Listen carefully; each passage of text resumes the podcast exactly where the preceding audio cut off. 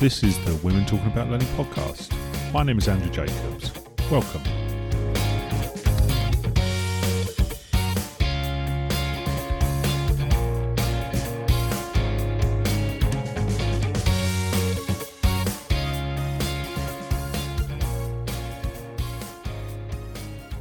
Hi, everyone, and welcome to this, the imposter syndrome episode of the Women Talking About Learning podcast.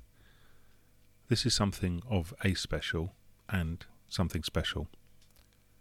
It's of a special because this isn't your usual version of the podcast. If you've listened before, you'll know a typical episode of Women Talking About Learning has two women speaking and sharing. For this episode, we have 25 women's voices sharing their thoughts, feelings, approaches, and tactics in respect of imposter syndrome. It is something special. I say this because I've been lucky enough to hear these recordings in order to be able to assemble this episode. This is visceral. I've heard each of these recordings three or four times each, some of them more, and they are astonishing in their honesty every woman who has contributed to this episode has done so voluntarily, and each of their contributions is something that, on its own, is worthy of a dedicated listen. Together, all these recordings are one of the things that I'm probably most proud of in my career in learning and development. And I've been in learning in one form or another for 30 years. This episode is longer than usual we polled people online as to whether it should be one long episode or two short ones. We're publishing it as one, but there are lots of points to stop, pause, and reflect, and we strongly suggest that you do so. I want to thank everyone who's contributed. You have made something that's really special. First up, here's Dr. Sara Thompson talking about imposter syndrome. My experience with the imposter syndrome began as a child. I grew up in a traditionally middle class family. My parents were educated, and yet my voice was often not heard, nor was my opinion or thoughts asked for or valued, which created challenges for me growing up my self esteem was poor. And I found that I shouldn't share my voice. I believed that I shouldn't share my voice. And this transferred into my professional career. Despite having a master's degree, a doctorate degree in psychology, I have found myself for many years not sharing my ideas, doubting myself, doubting the knowledge base that I have. I was worried and concerned about making mistakes personally and professionally. And to this day, even though my voice is being heard and I don't hold back in meetings, I do doubt sometimes when I share something my self doubt comes from our gender roles being dismissed by males. Thinking that the school I attended to get my graduate degree or my doctoral degree, because it was an Ivy League, I didn't meet the standards or couldn't compete and couldn't work with those who attended more prestigious schools from these experiences, my personality is I am a overachiever. I seek professional uh, perfectionism. And that creates more anxiety for me. Just thinking about creating this this recording. Will it be good enough? Will I have shared my voice enough? In my 50 years of life, I've come to realize that at times people will want to hear what I have to say, and other times I will be dismissed. And I won't own that dismissiveness. That is a choice that that other person is making.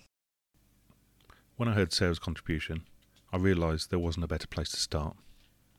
Next up, here's Jayne Harrison, Taruna Goel, Stella Collins, Joan Keevill, Katherina Hill, Mersiha Kovacevic, and Laine Istvan, talking about imposter syndrome.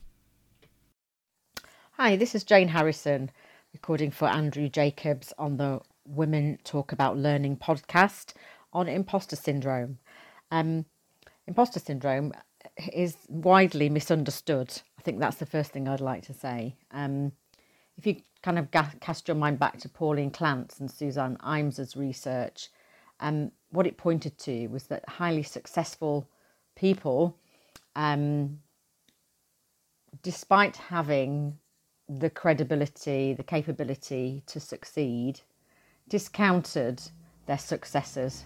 So, in other words, the normal feelings of discomfort that we might all feel when embarking on a new role, a new project, or something like that would basically uh, trigger overwhelming doubt and uncertainty um, in these really highly successful women who they first uh, dis- uh, researched with. What we know, what we know now, um, is that it affects both men and women, um, and they thought this was down to a number of factors um, gender stereotypes, hence the women. So, you know, that I think there's a lot more opportunities for women since 1978 when the initial research uh, went out. Um, but we do still have a long way to go, which is why I think there are more women imposters than there are men. Status and background can also play a part.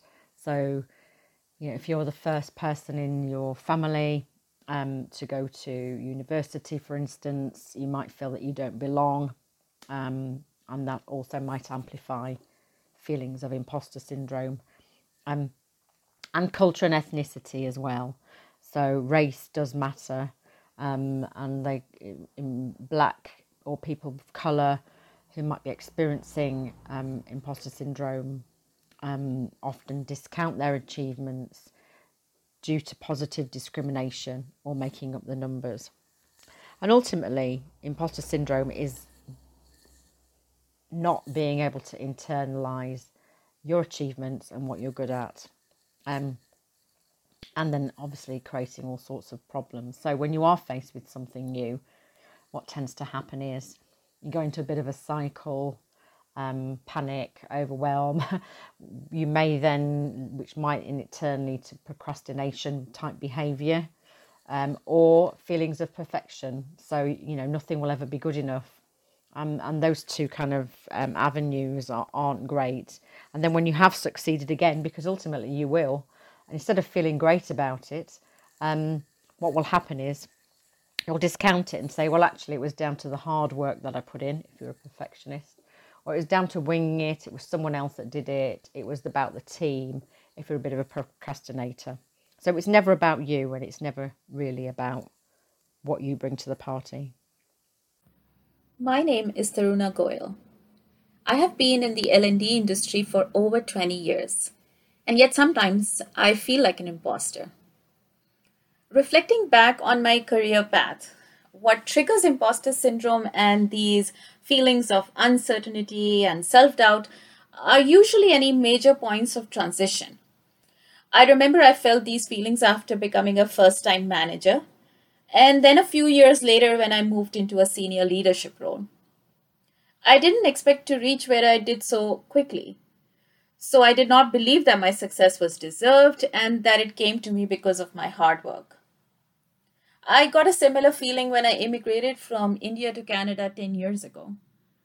Although I landed with a job in hand, which by the way is not an easy feat, somehow I felt inadequate it was rather tempting to believe that perhaps I just got lucky, or maybe I was in the right place at the right time.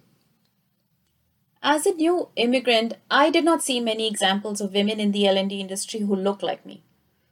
And this underrepresentation made me feel like I didn't belong. Also, there were stereotypes about being a brown woman working in a trades environment. I still remember one of my first meetings uh, with a group of client subject matter experts who worked in the trades and within a unionized environment.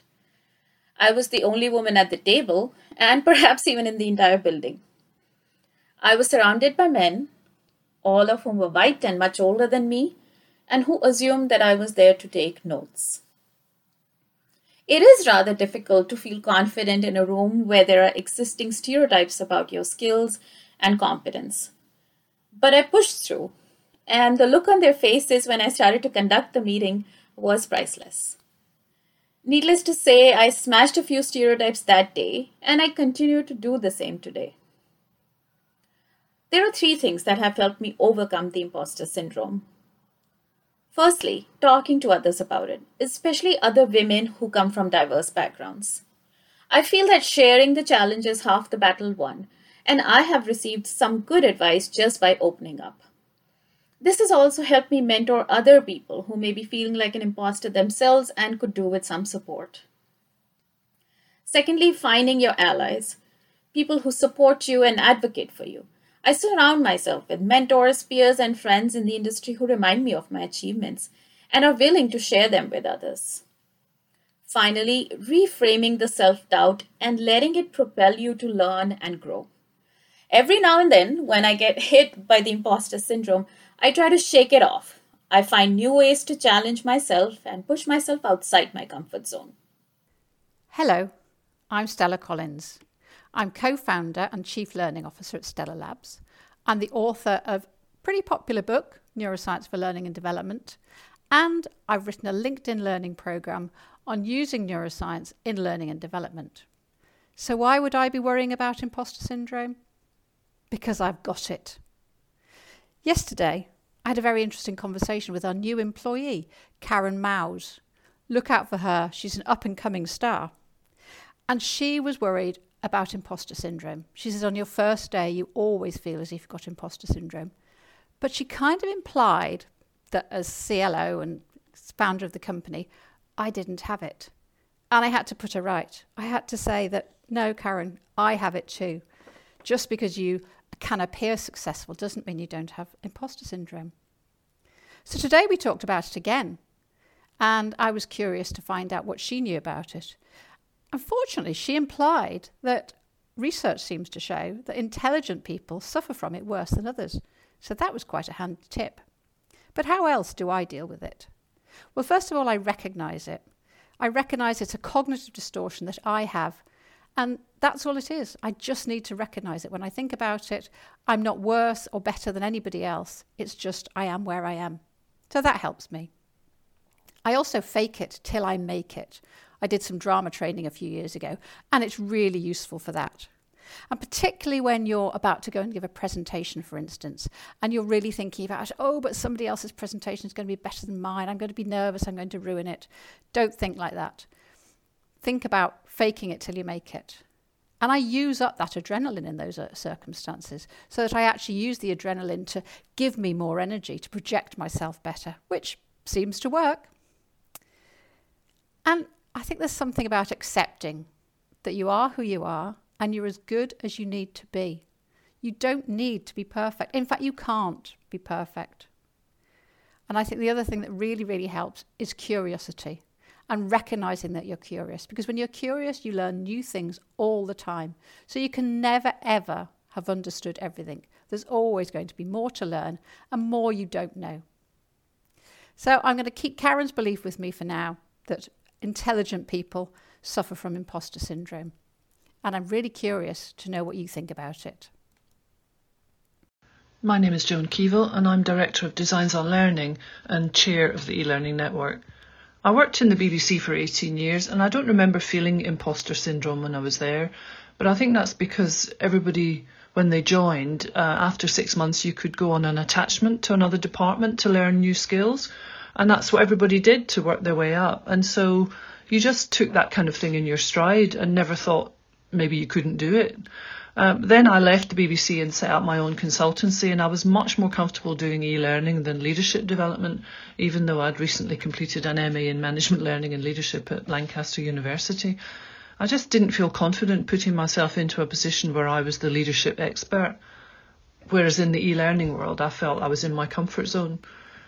And over the years, I've used tactics like working with associates to get over that sense of, you know, not feeling quite competent enough.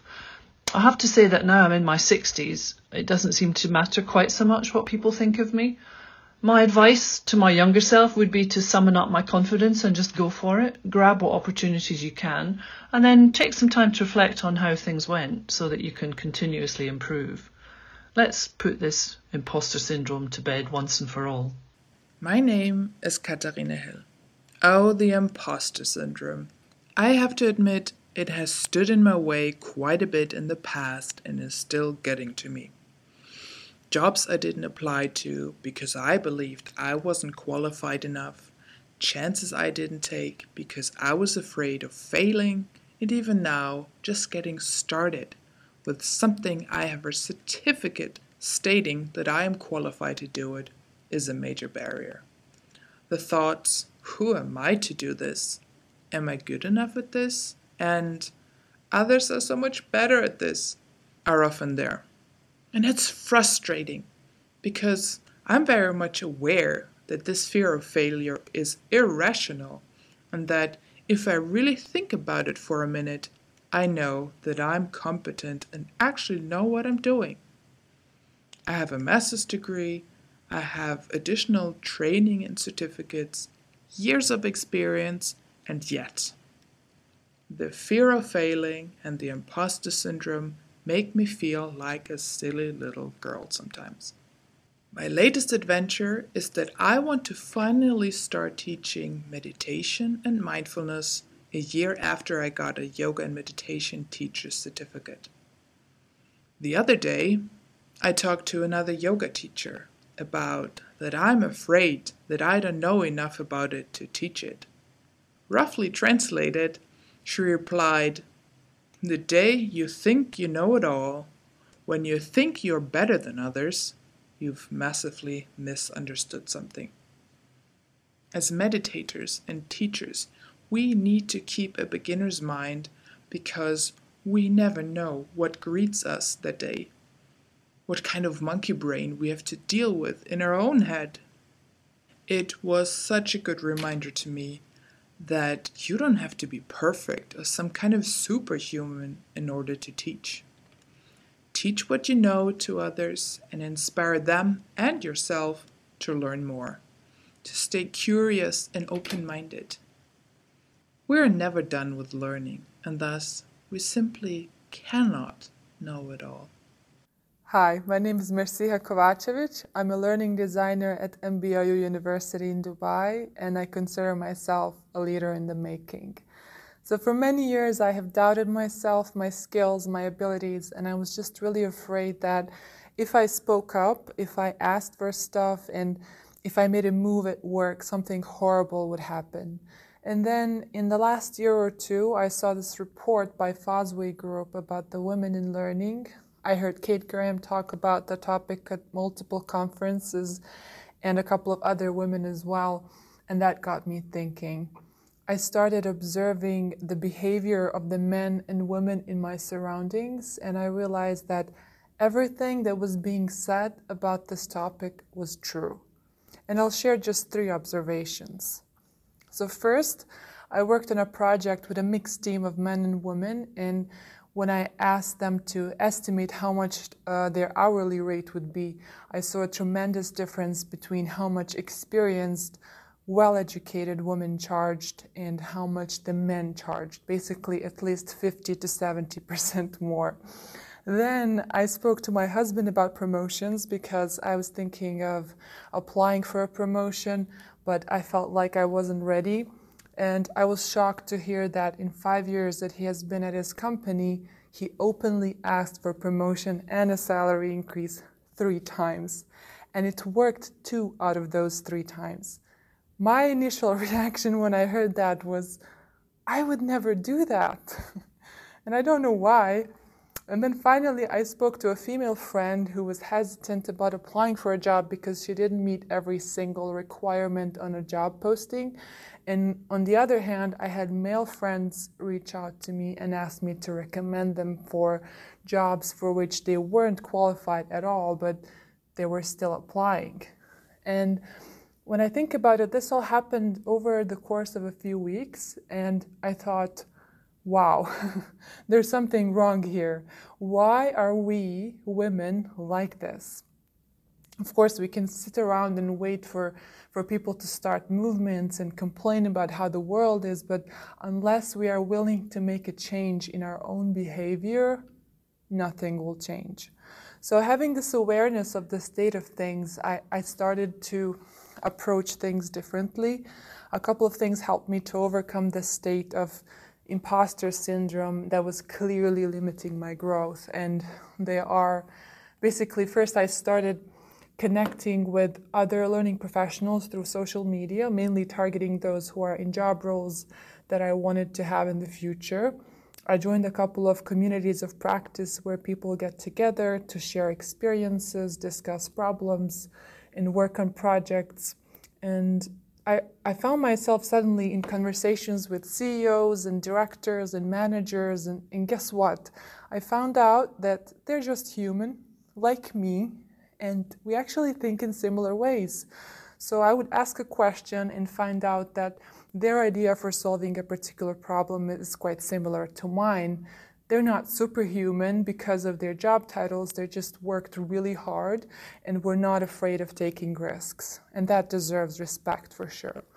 That leads me on to my second point, which helped me overcome the imposter syndrome. And basically, I decided that I will generate ideas rapidly and then just run experiments, see what works and what doesn't. So, for example, right now, I'm no longer thinking, oh, if I share this idea, people might think that I'm stupid. I think if I share this idea, it might start something great, or somebody else might be inspired by it and make something good out of it, or if it's not a good idea, then I can think of another one. if I, if I think I deserve a salary increase, I'll put a case together and I'll go ask for it. If they say no, so what? I got nothing to lose because if I never ask, I might miss out on an opportunity. And finally, I made some small changes in my behavior that worked for me. I think each person has to um, figure out for themselves what those are. But basically, for me, it's being aware of the image that I project on other people and my surroundings, whether I'm interacting with them virtually or face to face. And um, for example, I like to power dress. It makes me feel more confident, and I can see how people react to that as well, because I'm typically one of the younger people in the room. I also pay attention to how I walk and sit and um, thinking, am I projecting confidence or the lack of it? And of course, there's science behind it. You can look up Amy Cuddy's stuff and so on. And actually, I have an anecdote. Once a colleague from work uh, told me, I saw you walking in the street going to work this morning. You look like you're walking with purpose. and I said, Thank you. That's exactly what I'm going for. And it's no joke, I actually have a music track that I listen to when I'm walking to work. It Makes me feel good. But jokes aside, if I'm in a meeting, I make sure that I add value to it, not just nod along and build genuine relationships with people around me with, without expecting things in return. So on my side, that's what, what has helped me feel uh, good and confident in addition to continuous learning, of course. But does this mean I never ever feel nervous about speaking up or, or reluctant to do something? Of course not. I have, I have those moments. I'm human, but the point is they don't last because I have these coping strategies and I actively seek feedback. And once you have this kind of growth mindset, then the fear is gone. There's no failure, there's only learning imposter syndrome. That is really a hot topic right now. And what it means to me is feeling like, well, basically, you're an imposter. You are posing as someone that you're really not. And for me, I have this voice inside of my head that frequently says, You're not smart enough. You're not good enough. Your design sense isn't as good as someone else your writing skills aren't as good as someone else. Um, you don't know what you're doing. And it's very tough to battle. recently I was invited to be a speaker, and I had such self doubt that I didn't think that I would be good enough to do it. But I had some friends encourage me, some connections and some friends, and and really tell me that um, that I would be good at it. So I took the chance, and it went so well. I think that I I know more than I think I do. I have um, skills that I don't give myself credit for. So, for anyone that's experiencing imposter syndrome, I think to get over it is you just jump, you just do it. And you have to silence that voice. And sometimes you have to do things that are, are a little scary. But once you have that experience and you prove to yourself that you are worthy and you can do it, I think that's the way to break out of the imposter syndrome. The last voice there was Laine Istvan. Laine, Katherina, Sara, and many others in this episode were unknown to me before we recorded.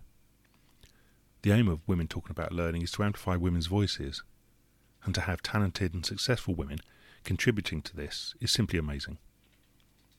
Talking of talented and successful women, here is Michelle Parry Slater, Coral Condeco-Dunachie, Dana James Edwards, Michelle Kaye, Laura Coulter, Karen Bailey, and Jayne Davids, talking about imposter syndrome. My book proofs have just come back from the publisher, and I'm staring at this thing with my name on it and not even recognising it. It's been such a journey of imposter syndrome, and it's almost like, well, like I didn't create it and it still lingers despite the book being here in front of me. How could I have ever written a book? How can I pretend to imagine it standing up next to my peers' books? Are other authors even my peers? It's still lurking. But I've learnt to sit in on those types of thoughts by reminding myself my peers are not who I wrote this book for. I wrote this book for other learning and development professionals like me, lone practitioners in organisations without a voice or someone to bounce ideas off, to stave off their own imposter syndrome and be their cheer squad. And if I can help just a handful of learning and development peeps, then the pain of birthing this book will have all been worthwhile and it has been a painful birth. I can talk about L&D ideas at the drop of a hat, but be an author, I was absolutely paralysed for months, embarrassed that I couldn't write my stuff down well, and I really didn't know who to ask without being exposed as a fraud. So, despite having a book contract, I wrote nothing for months. I just couldn't. I just didn't know where to start or how. And it wasn't until I trusted others and I talked it through with them that I gained the confidence to get the ideas out of my head and onto paper. I worked with a fantastic copywriter, Roisin Woolnough, who listened to my ideas via audio, and she gave me the basis for each chapter off the back of my audio recordings. But even then, I felt like a fraud. Somebody else was writing my book for me. But when I saw what she'd done with my words on the page, I was springboarded with the positive energy I needed to finish the whole book. Roisin hadn't written my book, she'd taught me how to write it. I'm not sure I'd ever got over the imposter syndrome without the women's voices who were my cheer squad. Roisin Woolnough, Alison Jones, Laura Overton, Lucinda Carney, and my mum. Be brave. Find your own cheer squad. Hello, I'm Coral Condeco-Dunachie. I'm an e-learning consultant. Um, and probably like most people who deal with imposter syndrome, you know, I deal with this absolutely every day. Um, you know, whether it's before a big presentation, before I'm delivering some training on a topic, um, in discussion with clients, with new clients, um, you know, in, in big meetings, just whenever I'm having to go out there and display the knowledge that I have I have this voice inside my head that's saying you're not experienced enough, you don't have enough knowledge, you've you've not worked enough, you've not done enough. Um, and I think that it it's so difficult to try to overcome that voice and it can certainly hold us back. Um, so I went freelance last year and actually um, because you are then the face of your company, because you're the one that people need to go to, that feeling of being that imposter syndrome is, is even more highlighted because you're it, you're the whole company. And I think um, I had to really develop ways to try and overcome that. So there's three kind of things, three top things that I would say that helped with my imposter syndrome. Number one was surrounding myself with people who made me feel good, who are other strong women. And I think people who um, who who basically who big you up, who know that you have the knowledge and skills and the experience that you have, and that remind you of that as well, and that that make you feel good and that make you feel um like less of an imposter. The second thing is being open to learning and failure and change and criticism. I think it's absolutely inevitable that we will all make mistakes. We all make mistakes all the time. And just because you've made a mistake doesn't mean you don't know what you're doing or you're not experienced enough or you don't have the skills and the knowledge. You still have all of that. You just made a mistake. And it's about learning from that mistake and sort of accepting that failure can happen and sometimes that will happen and it will be uncomfortable but you can move on and you can learn from it. And then the last one is is the most difficult I think, but it's about putting yourself out there. And that's so so difficult. I know when you have when you feel like an imposter, but you know, I feel like that all the time and I still put myself out there and put myself forward for things. You you are the only you in the world, right? So you have a unique point of view and a unique voice that deserves to be heard. And I think um, if you put yourself out there, whether it's you know on social media or um, a blog that you're writing, a podcast, video, however it is that you want to put yourself out there, put yourself out there, and you'll see over time. It's sort of fake it till you make it a little bit. Um, the more that you put yourself out there as a specialist and as someone who knows what they're doing, the more that you'll start to feel that way. I'm Dana James Edwards, but in the professional world of learning and development, people know me as Diversity Dana. No surprises, it's because I work in the field of diversity and inclusion. I remember the first time I heard about imposter syndrome. Honestly, I felt so relieved because there was finally a word for what I had been feeling for such a long time and other people were feeling it too. It wasn't just me, and I wasn't alone. It was such a relief to feel that, to know that. And that's why I want to speak about it today so that the people who are listening know that others are feeling it too and that they aren't alone. Earlier this year, I read an article on the BBC by Cheryl Nance Nash, and it was talking about why women, especially women of color, experience higher rates of imposter syndrome. And on reading it, I felt so validated. I could have written that myself from my own experiences. I'm a woman of color, but also an immigrant. I moved to the UK when I was 24, and I don't think that I felt imposter syndrome until I made the move and started working for a big four firm with a high level of internal competition it was like my brain always seemed to be thinking, Dana, you don't belong here. You're from a tiny island in the Caribbean. You went to a local university at home. Everyone around you is more qualified. They went to better schools. They've had more experiences. They know better. They've done more. And no matter what I achieved, no matter how capable I proved myself, I still felt plagued by doubts. And I don't think anyone looking from the outside would have been able to guess what I was feeling, but I walked with it every day and it was really heavy. Now, I wish I could say that I managed to eradicate imposter syndrome forever, but it's something I still walk with today, although I am getting better and better. Now, the thoughts are things like Are they only approaching me or asking me to work on this equity, diversity, and inclusion project or learning or deliverable because I'm Black, right? Despite my many achievements in the space and the power of my work, I often stop and ask myself, look, am I the freelance equivalent of a diversity hire in this situation before I accept? And when I find myself doing that now, I pull up a document that I've keep. Uh, it's a highlight reel with reminders of the work I've done, of the things I've achieved, of some of the feedback that I've received, and I keep it really close at hand. After a couple minutes reading it, the demons are usually kept at bay. And that's what works for me now. And so I recommend that everyone who is still managing imposter syndrome find something that works for them in the same way, because we are all of us deserving of our place in the world. And sometimes we just need to let ourselves catch up to where the rest of the world already is. Hi, I'm Michelle Kaye, and this is my imposter syndrome one.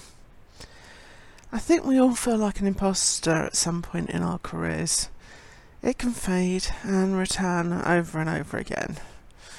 One of my memories is uh, membership of the LPI. I'd been a, a member for years and years, and somebody suggested that I apply to become a fellow. I thought, who? Me? But I'm just a simple IT trainer.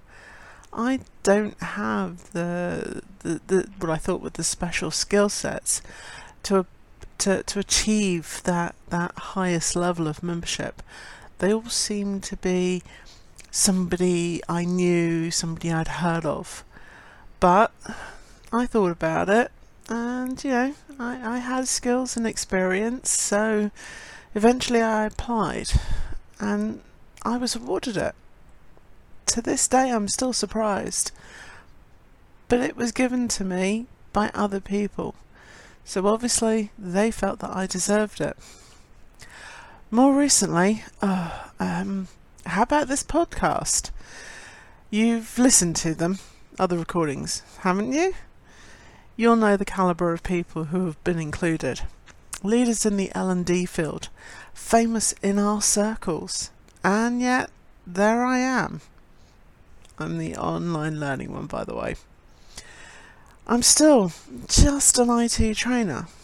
But here's the thing I have listened and learnt through my career that spans, oh, almost 25 years. And I talk to people, I share experiences, I share thoughts. And when I speak to them, I'm actually speaking to them on the same level. So, apparently, when people are listening to me, they feel I have something to say. So, I'm not necessarily the imposter that I thought I am. And to be honest, it surprises me. Even today, I follow other people on their blogs and LinkedIn and I'm surprised and grateful that people follow me back. So here's the thing look around and see what other people are saying about you. They listen to you. Try to believe that they're telling you the truth. But don't worry if you don't yet believe in yourself. You have friends and family who will believe in you until you can too. I'm Laura Coulter. I'm a K 12 educator transitioning into instructional design, and I battle imposter syndrome constantly. For over eight years, I've been a technology and learning coach. That means I train instructors on integrating technology and teaching best practices. I have a lot of experience analyzing their needs and developing instructional material that meets those needs. I create performance support material, micro learning, job aids, online courses, and instructor led courses. And I plan and implement each year's worth of learning, recruiting on campus experts to share, and coaching them through creating training for adults. So, why do I feel I still don't know enough? Very recently, I had someone reach out to me on LinkedIn to chat about a product manager role, a learning product manager. This type of role wasn't on my radar, so I did a lot of research on the day and a half before the chat. I think I took two online courses and watched a webinar. As I learned, I thought about how important that job role was, and maybe I wasn't the right person for it since I was still learning the corporate ropes. When we did have our chat, one of my first questions was why me? What was it about my profile that made you think I would be a good fit for this role? In retrospect, maybe I shouldn't have started with that question, but I really wanted to know. And I really didn't think I had a chance at this job anyway. We had a lovely conversation, and as I learned more about what the role entailed, I could see where my skills could be applied and well. But I still felt the need to say out loud what I thought my weaknesses were. I tell myself that it's important to be honest, but a part of me knows I was self sabotaging. The role felt like it was made for someone who knew more than me, so let me just take myself out of the running.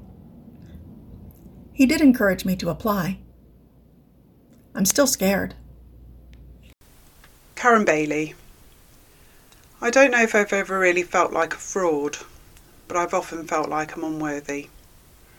When I was 12 years old, my mum left my abusive father and we started again. We didn't have much money, but we were happy. I did okay at school. I went to college, and then I was the first in my family to go to university. My mum said her proudest day in her whole life was seeing me graduate. I'm a really hard worker, a workaholic if I'm honest.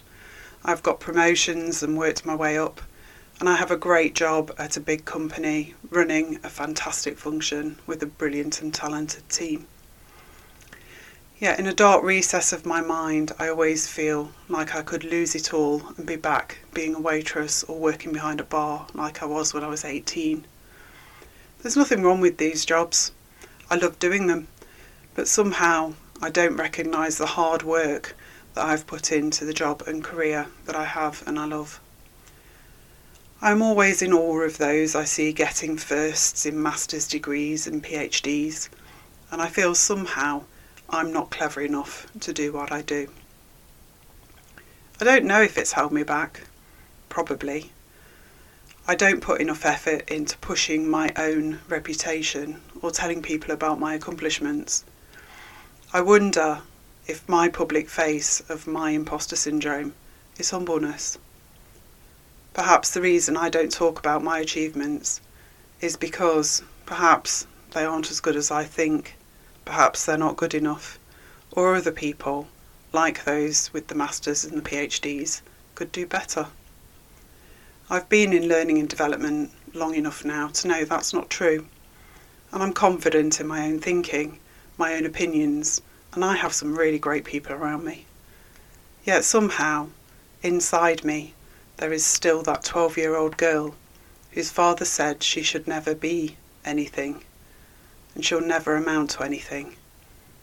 And sometimes I just wonder whether that might be true. Imposter syndrome, uh, yeah, it's real. The feeling of self doubt, the feeling that you shouldn't be somewhere, the feeling that you're not qualified to comment on a post or in a community discussion.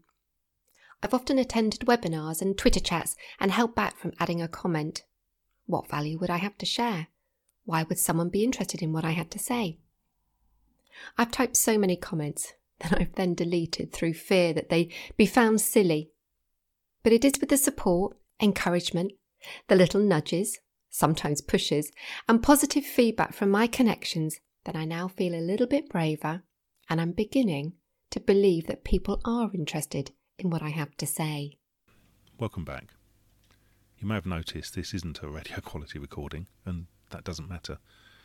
By setting limits on ourselves about what is and isn't acceptable, though, we create tensions that we just don't need. That's one reason why I was really happy to host such diverse recordings and thoughts of so many women. Next up, here's Hannah Gore, Tabatha Dragonbery, Nikki Hobson, Martine Bolton, and Tammy Matsumoto talking about imposter syndrome. When asked for a piece about imposter syndrome, it brought out the imposter in me. I was exceptionally worried that I was going to get it wrong, that I wouldn't make any sense, that it wouldn't resonate with anyone. And and that's really the crux of imposter syndrome. But imposter syndrome can also be a good thing. It steps you outside your comfort zone. It moves you to a different place. And that could only be a millimeter away from your current comfort zone. It could be a mile away. But what I've learned is that you never get imposter syndrome about things that you're confident about. You don't worry about when you're making a cup of tea if you're actually making it right. You you worry about things that you're that you don't think you can do confidently. And what I've learned is is that I should have the same amount of confidence in me that everybody has in me that's asking me to do the thing that I actually find uncomfortable. And and that really drives home the importance of of knowing your comfort zone, knowing how to step out of it, knowing that there's people around you that are confident that you can step out of it, and then growing. And all imposter syndrome is is a growth check. Am I ready to do this? And if you can go, yeah, okay, let's do this, then the imposter syndrome melts away. And then you step again and again and again. And that's how we grow as people. See imposter syndrome as a good thing. It's an ally by your side to make sure that you're not overly confident, that you're actually paying attention to the thing that you've been asked to do so you can do it properly. But have the confidence in you that everybody else has standing around you, and you'll be fantastic. Hey, this is Tabatha Dragonbery, instructional designer, professor, registered respiratory therapist. And to me, when we think of imposter syndrome, I think society has conditioned us that we have to know everything, we have to be perfect. And in reality, there's no one out there that knows everything. And with that, it kind of weighs on us. If you've been given an opportunity to job interview or hey, you get that job, someone saw in you the skills that was needed to be successful. And we feel like imposters because we didn't hit all those ticks. And sadly to say, when women see a job description, if they don't hit the ticks, they don't apply. Where conversely, men still apply for a job that they're not hitting all the ticks. And guess what? They get it. So I think really what women need to think about is that accept the opportunity. Someone saw something in you that made it shine that you were the best choice. And move with it grow. If there's something that you're not as confident about, it's okay to ask for help and identify ways to improve those skills. But that doesn't mean you're an imposter. You have the foundations. No one has everything. And it's okay if we don't feel 100%. I think really we just need to kick imposter syndrome to the curb, kick those things that keep us from advancing or prevent us from relishing in our growth because you always feel inadequate in some way. You're not, you're juggling full time work, you're juggling different items, I know for me, I have that feeling. I'm trying to, I'm in a new job role, I'm helping others, I'm working on a new business venture to be able to get it all done. And you just start questioning yourself if you can do it. And the answer is yes. Hi, I'm Nikki Hobson from Focus and Develop. Imposter syndrome. Um, to me, imposter syndrome is that little voice in the back of my head that comes and fills me with self doubt. Times where I sit there and think, why are they asking me? What do I know? There are so many more talented people around this community or this area of work. I, I am not the expert. I do not feel worthy, essentially, of being asked uh, my opinion. My opinion doesn't count. Uh, and it's all of these essentially negative thoughts that pop into my head that make me think, I can't do this. I'm, I'm not worthy of this position um, that this person has me um, as a, a, knowledgeable person or an influential person or whatever the situation may be. Uh, that's not me. Uh, and it is this little voice. And I'm aware of that. I some days can bat it off, um, tell it to disappear. Other days, it drags me down into this little pity party of, oh gosh, I, I don't know what I'm doing and I'm faking it. Um, it, it, depends really on the on the mood, um, the stress level of, of that day. Um, it's an ongoing project for me, um, making sure that I don't allow myself to get dragged into that negative space again and again and again. Have more self confidence, encourage myself to put myself in uncomfortable situations and challenge myself further in my work, um, and generally try to prove it wrong. So when it tells me that, well, you can't do this and you don't know what you're talking about, no, I do because I've put myself in this situation and look, I. I flourished because of it and it, it came out really well and the outcome is really positive. So it's constantly challenging that little voice and challenging that imposter that's it's in my head. Um, can't say that I'm fully over it, but then again, does anybody ever get there? I don't know.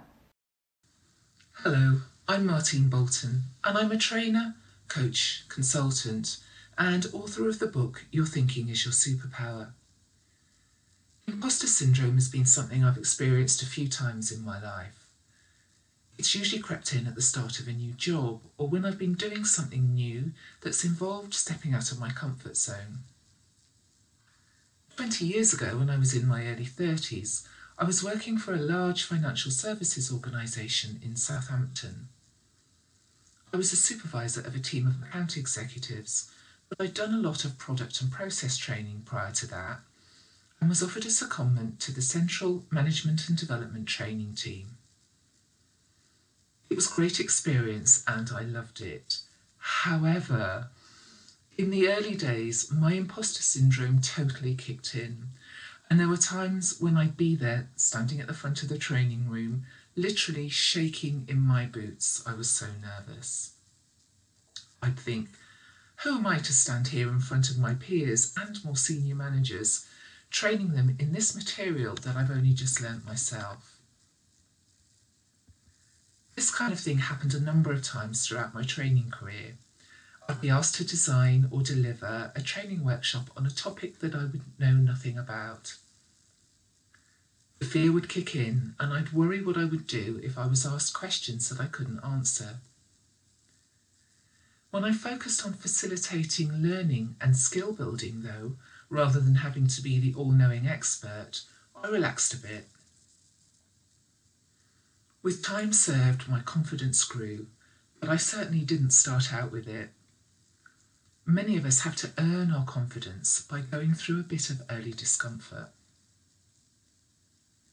At the heart of imposter syndrome lies self doubt and a lack of confidence in our skills, talents, or accomplishments.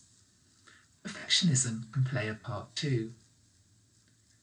Expecting ourselves to be really good at something when we're new to it is unrealistic. Self doubt has definitely been a theme in my life, and it can still pop up to say hello sometimes. It can be managed though, because essentially it's only fear. Maybe it's fear of not being good enough, or perhaps of not knowing enough. The fears aren't generally real though, they're a figment of our overactive imaginations. The chances are that you are today where you are through hard work and merit. It's not a fluke, and you have everything you need within you to do a really good job with a bit of practice, feedback, and support. I'm reassured by the long list of capable and talented people that have confessed to feeling like an imposter at times. People like David Bowie, Lady Gaga, Maya Angelou, Serena Williams, Natalie Portman, Tom Hanks, Emma Willis, and many more. 70% of people are said to experience imposter syndrome at some time during their lives. So if you've had it too, you're in good company. What and how we think is foundational to our happiness, health, and success in life. Our thinking can either be our superpower, empowering us to feel and perform well, or it can be our kryptonite, draining and disempowering us. My book contains lots of tools and strategies to help us manage our unhelpful thinking and to think well, feel great, and perform at our best. If we waited until we felt confident, there's so much that we'd never do or try. We can manage imposter syndrome, though, through conscious breathing and positive self talk. So don't wait for confidence, just do. Take action. Tune out the inner worrier or critic. Think good thoughts. Breathe. Smile and step forward with confidence. Your thinking really can be your superpower. What's imposter syndrome? It's a chronic self doubt, um, sense of intellectual fraudulence that overrides any feelings of success. I learned like about imposter syndrome in the beginning of this year only. Um, before that, I thought it was my thing. It was that I was useless. I was never ever good enough. I never knew it had a name. Either that a lot of people suffer from it. The voices I listen in my head, uh, they make me feel I am a fake. It's all down to earth. Like nothing that I do is good enough. I always feel like I am a failure in anything in any aspect of my life it can be personal it can be professional it affects me in any scope what is helping me uh, tackle this these moments um, is to have more awareness self-awareness about when i have this kind of triggers um, helps also to talk about my feelings, to listen podcasts, to read more about it, um, and to seek support anytime. Like all the times that I'm feeling down, I go to my partner and we talk a lot, and he cheers me up. He shows me it's not like this. You have done this. You have the complex that. Uh, you have studied that. Like you have like a long journey and you have accomplished so much. I don't know why you cannot see it, and I and I can't. When I am in that state, I, I can't. I just look at what I had done and I said like, how many people have fooled around? Like I'm not capable of doing anything right. Um, but really, what helps me most is to know that I'm not alone. That there is a lot of people out there having the same thoughts, feeling the same way that I'm doing, and we are fighting a battle against ourselves. So yeah, talking about it it helps a lot, and knowing more people also they feel the same as I do helps. I don't feel alone. I know I can do it. I love the diversity of voices, attitudes, thoughts, and beliefs that women are showing within this podcast. The next four are no different. I mentioned that we had 25 women. We've actually got 26 contributions. So, here's Krystyna Gadd, Gemma Paterson, Gretchen Johanson, and Jayne Harrison with a second piece talking about imposter syndrome. Imposter syndrome. I really thought I would have grown out of it by now.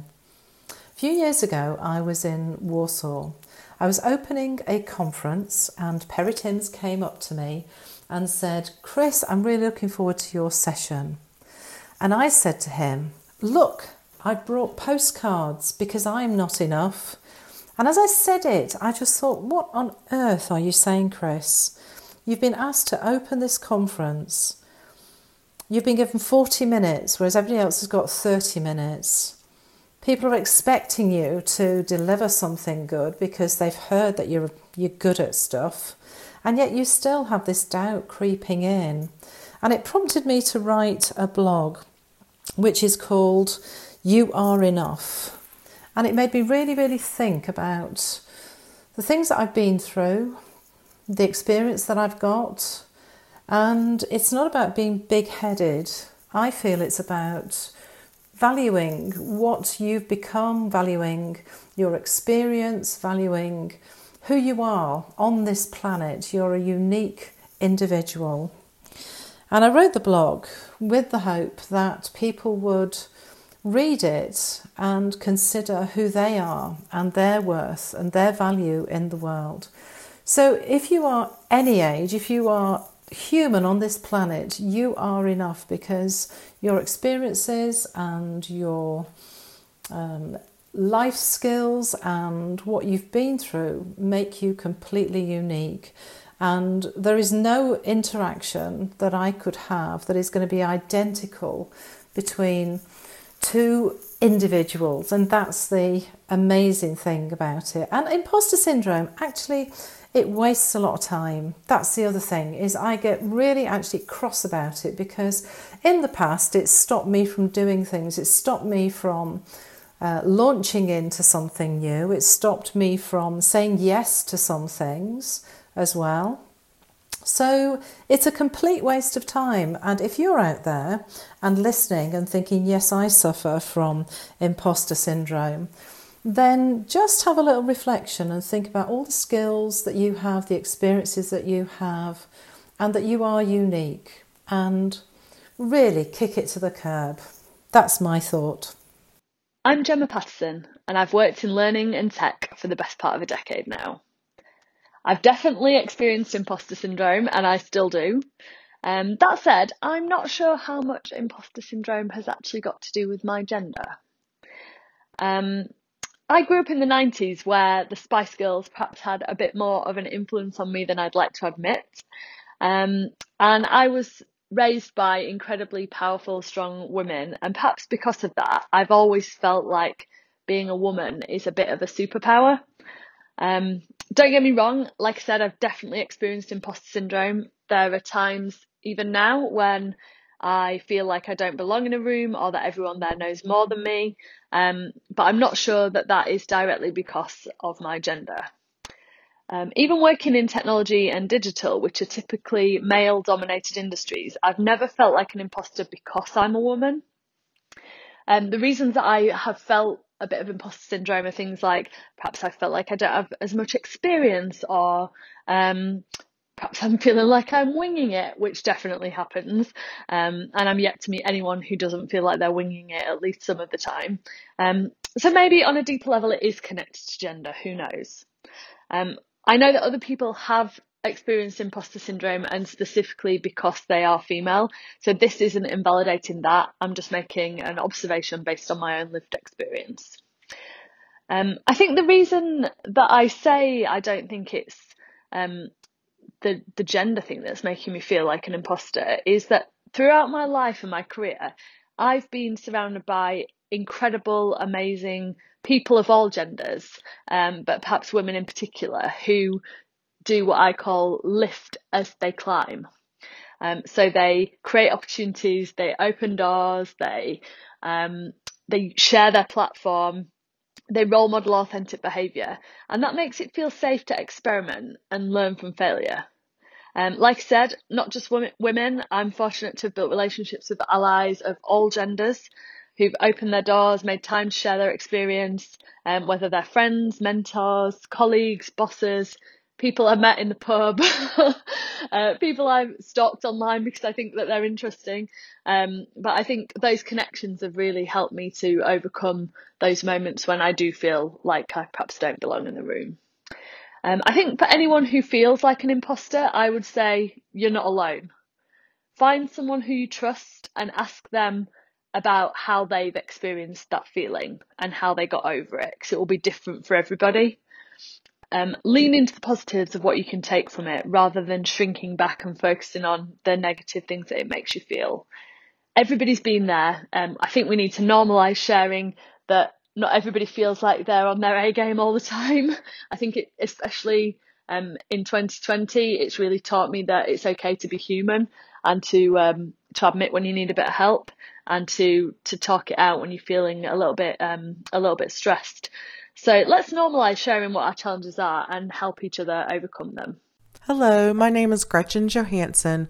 I'm currently an instructional designer for a large communications company. Imposter syndrome is something I never really struggled with as a teacher in the public education sector. I was extremely confident in my abilities throughout my career, and naively so at the beginning of it. When I wasn't sure of things, I wasn't afraid that I would be looked at as inadequate in my field. I never really heard the term imposter syndrome until I entered corporate America and began my journey as an instructional designer. The day I heard someone define it, I said, That's me. I had been feeling all of those inadequacies as an instructional designer almost daily. Do I measure up to my colleagues? Do they know I am not always sure of what I'm doing? Are they going to think I'm a fraud, that I've finagled my way into this industry somehow and I haven't a clue of what I'm doing? In retrospect, I think a lot of it has to do with how I feel I fumbled my way into the industry. I did a lot of research myself, bridging knowledge gaps and believing I could before I knew I could. I don't have a formal education in instructional design, but I do have a comparable degree in education. So when I'm feeling like an imposter, I have to remind myself that I was a teacher for almost 10 years Every day I wrote lesson plans, or rather, I designed instruction. I facilitated those lessons and made the learning fun and engaging for all those 10 years.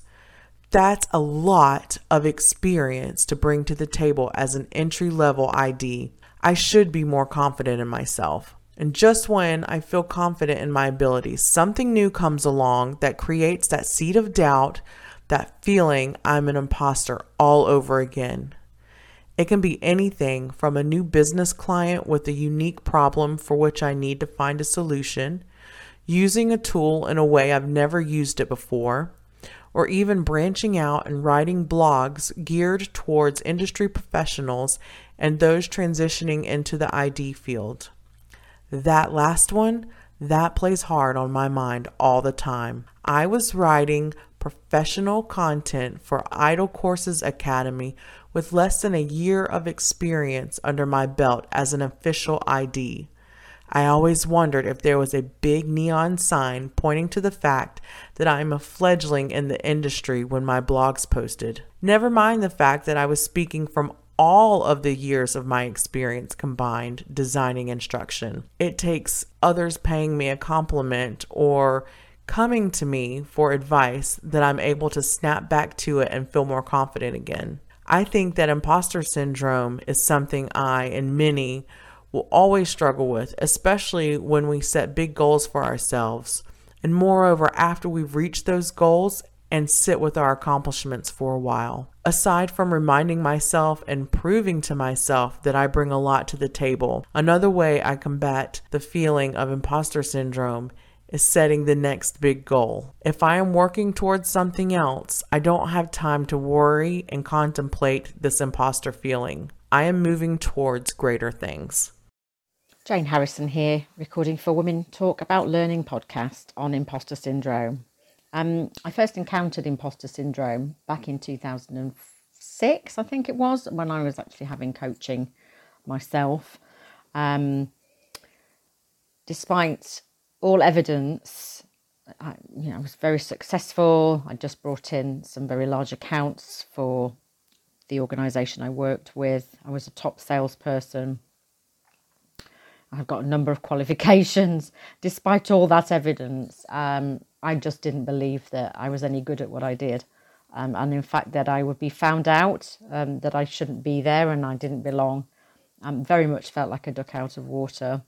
It was my coach at the time that introduced me to um, imposter syndrome, and I'm very thankful that she did. Um, since then, I've um, delved into it far more as I've been uh, studying coaching myself. Um, it does stand out with clients a lot, uh, especially very successful female clients. I've noticed it definitely more, although I don't think it's just females that um, that are kind of open to it. Um, for me, really, it's about discounting what we're good at. It's it's it's kind of like lack of confidence, lack of self efficacy, and then some. And these beliefs and are so entrenched from a young age that it's hard to sometimes make a shift, but it can be done. And the first thing that I do with clients is really to help them to understand what it is, raise awareness about how it's showing up for them. What's the chatter, you know? So, what are they telling themselves? What's the narrative that sits behind some of their stories about what what does it mean to be successful? Um, you know what what does it mean to actually achieve certain things and you know for a lot of them um, it's about letting go of per- perfection it's being really self-compassionate um, and it's also learning how to fail well as well um, because most of them are very frightened of failing um, so there's a big piece around vulnerability and imposter syndrome and some of the things that we might do from a practical point of view is kind of starting with logging all their successes. Um, you know, sometimes you just need to see the evidence in front of you. So, um, uh, personally, I, I created a book with lots of testimonials in it, um, lots of thank yous. Any anytime I kind of did anything that I was proud of, or you know, was was a highlight that went in the book. I don't tend to do so much of that now because it's kind of ingrained that as soon as I kind of an imposter rears her head, I'll start questioning actually where's the evidence? Where is the evidence that I can't do this when actually every other time I've done this before? So, um, beating imposter syndrome um, it isn't isn't easy. We know that changing beliefs are hard because actually we're we're constantly working against. Um, yeah, working against ourselves, really. You know, so we're looking for information that fits our worldview rather than um, this new worldview that is, is better for us. So it takes a lot of effort, um, but it's definitely something that's well worth it in the end. Um, will Will I ever beat it hundred percent? Mm, probably not. Um, you know these these are, as I say, well ingrained beliefs. Um, it doesn't stop me doing things anymore. So I think that's a bonus. Um, but you know, can't have everything. Um, I think I'll always have some level of discomfort when I'm going into something new or a new project. But I think that's just life, and that's okay, as I say, as long as it doesn't stop me or I don't go down the procrastination route or, yeah, turn into a perfectionist. Our last two voices are two people I'm very pleased to have within my circle of friends. They took the brief and gave us some truly memorable thoughts. Here's Alex Watson, but first, Christine Lior Locher talking about imposter syndrome. Hello, my name is Christine Lior Locher, and I wanted to talk a little bit about imposter syndrome. It uh, gives me a very hard ride sometimes, as it does probably for a lot of us. Very often for me, it's it comes up when it's the difference between how I feel on the inside and how I feel like I should be on the outside. And that's either either based on what I think is happening on the outside or on kind of snippets I hear that I then assemble into this elaborate picture of the outside, which might or might not exist in reality. Um, I thought I'll share a bit of a personal story. So I'm aware that this is the Women Talking About Learning podcast, and in many ways, in these kind of spaces, I feel like an imposter. And in some ways, actually, I probably am, because the thing is, I don't actually identify as female. Some of you probably know this or have heard and seen me talk about this. But I actually identify as non binary, so right in between the two genders, which makes me an imposter pretty much everywhere because there's not a whole lot of us. So um, very often people just kind of forget that that exists as well and that we are out there as well. Um, so often I find in female only spaces it's not not always very welcoming and I feel often drawn to trying to be in a way or to do things or to dress in a certain way that I fit in when in reality that might not have been my first choice.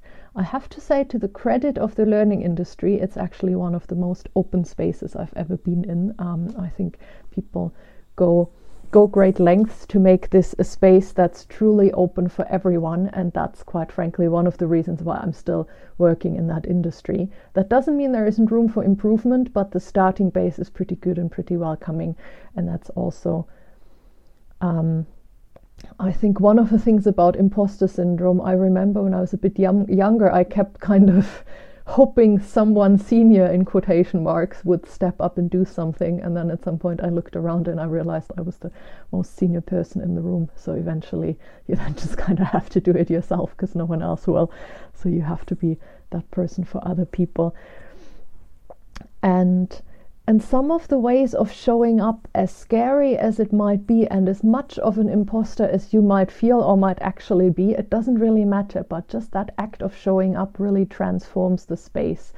I had an interesting experience at a conference a couple of years ago where they had a session on gender, and the initial setup was meant to be binary because um, one male facilitator, one female facilitator, and I then got in touch with them and they then invited me to actually co facilitate with them. So we had three options. I was terrified. I was absolutely terrified. So the idea was that after an introduction, people would split into the three groups and then do something separately, and then we'd bring it back together. And I was like, what if I'm going to be sitting there and there is literally nobody? It's going to be the most terrifying thing. So as the group split up, it was about 30 or 40 people. I sat there in the middle, and all of a sudden, we were three people there were lots quite a few other people who felt drawn to the space in the middle. And all of them told me they had come to that session kind of slightly mm, uneasy about the whole setup. Um, and they were just so glad that that option was on offer. Now, I do have to say, part of why it was so terrifying for me was I had not actually been out. So, my coming out as being non binary was by running a session at an international conference. I would not recommend that. There are more gentle ways of um, making taking that first step, but it worked. Um, it worked for me. I survived. I had lots of fun. It was an amazing session, and it also opened up the space for other people, some of which I'm still in touch with. So, why I'm telling you this is it might feel scary, and every step you take is not just a step for yourself, but it's a step for everybody else who is like you. And also, it doesn't need to, you know, like I often say, crawling on your eyebrows counts as moving forward, and I think that's right. It doesn't need to be a perfect step, it just needs to move a millimeter or a centimeter, and then a little bit more and a little bit more, and that's how change happens. Imposter syndrome, that's a tricky one because I've often been treated as an imposter, even though I am legitimate. However, being in that circumstance eventually will lead you to feel like an imposter. Um, so, when I was young and I was a musician, I had imposter syndrome really badly. I didn't think I sang well enough. I didn't have the looks. In my own mind, I, you know, I had eczema, different things that challenged me and made me feel like I couldn't live up to certain expectations. However, I was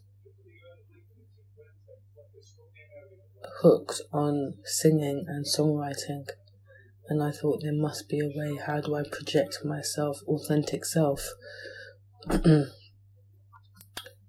once I came out of music because of challenges, learning made me feel like much less of an imposter because I felt that I was able to progress according to my deeds, not like in music.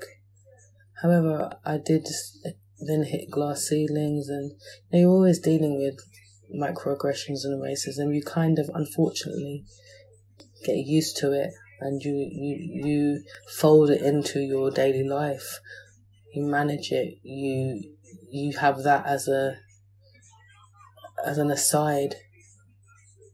You try to. Um, so it's difficult for me to talk about imposter syndrome. It's difficult for me to talk about anything because I think there's so much assumptions, there's so much prejudgment, there's so much weighted and loaded into the system as it currently stands that most conversations are not being had from the from the right starting point. So now sometimes I could say to myself, you could be engaged and be a part of changing that conversation. And in my own way I do. And perhaps there is a bit of imposter syndrome in there and thinking, who will listen to you? And they don't.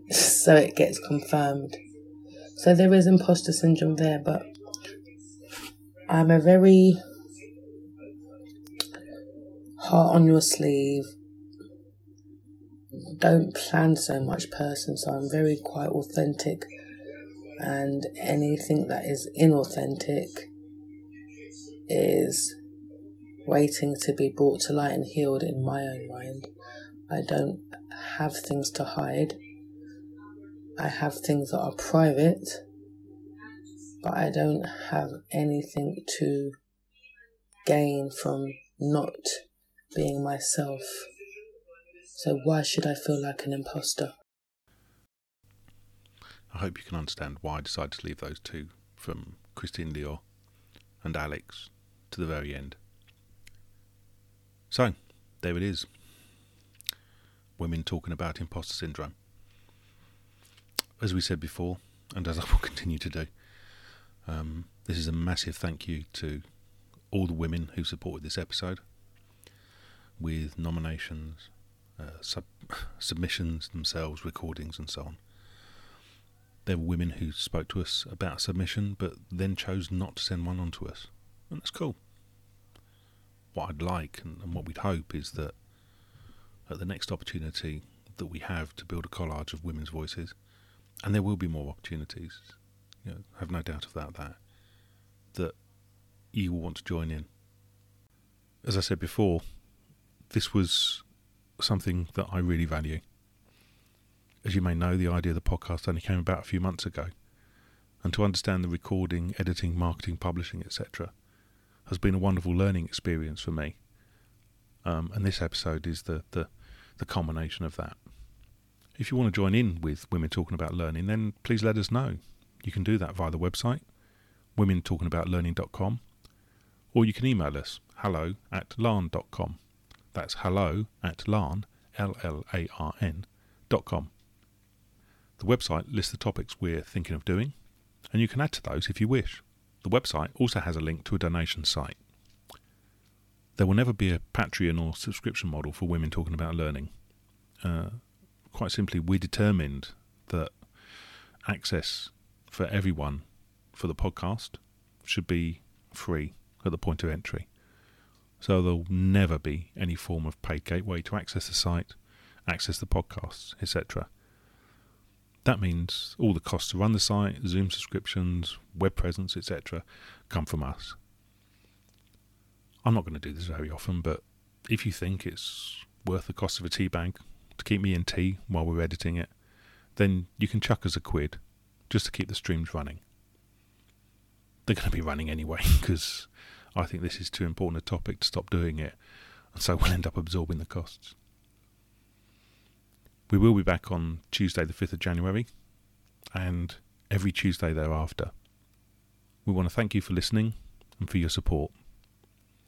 We wish you a good Christmas, however difficult that may be in 2020, and hope that you can have a successful and peaceful new year in 2021. You have been listening to the Women Talking About Learning podcast. Women Talking About Learning is available on Apple Podcasts, Google Podcasts, Podbean, Amazon Music and Alexa, Pandora, TuneIn Radio, or your favourite podcast app.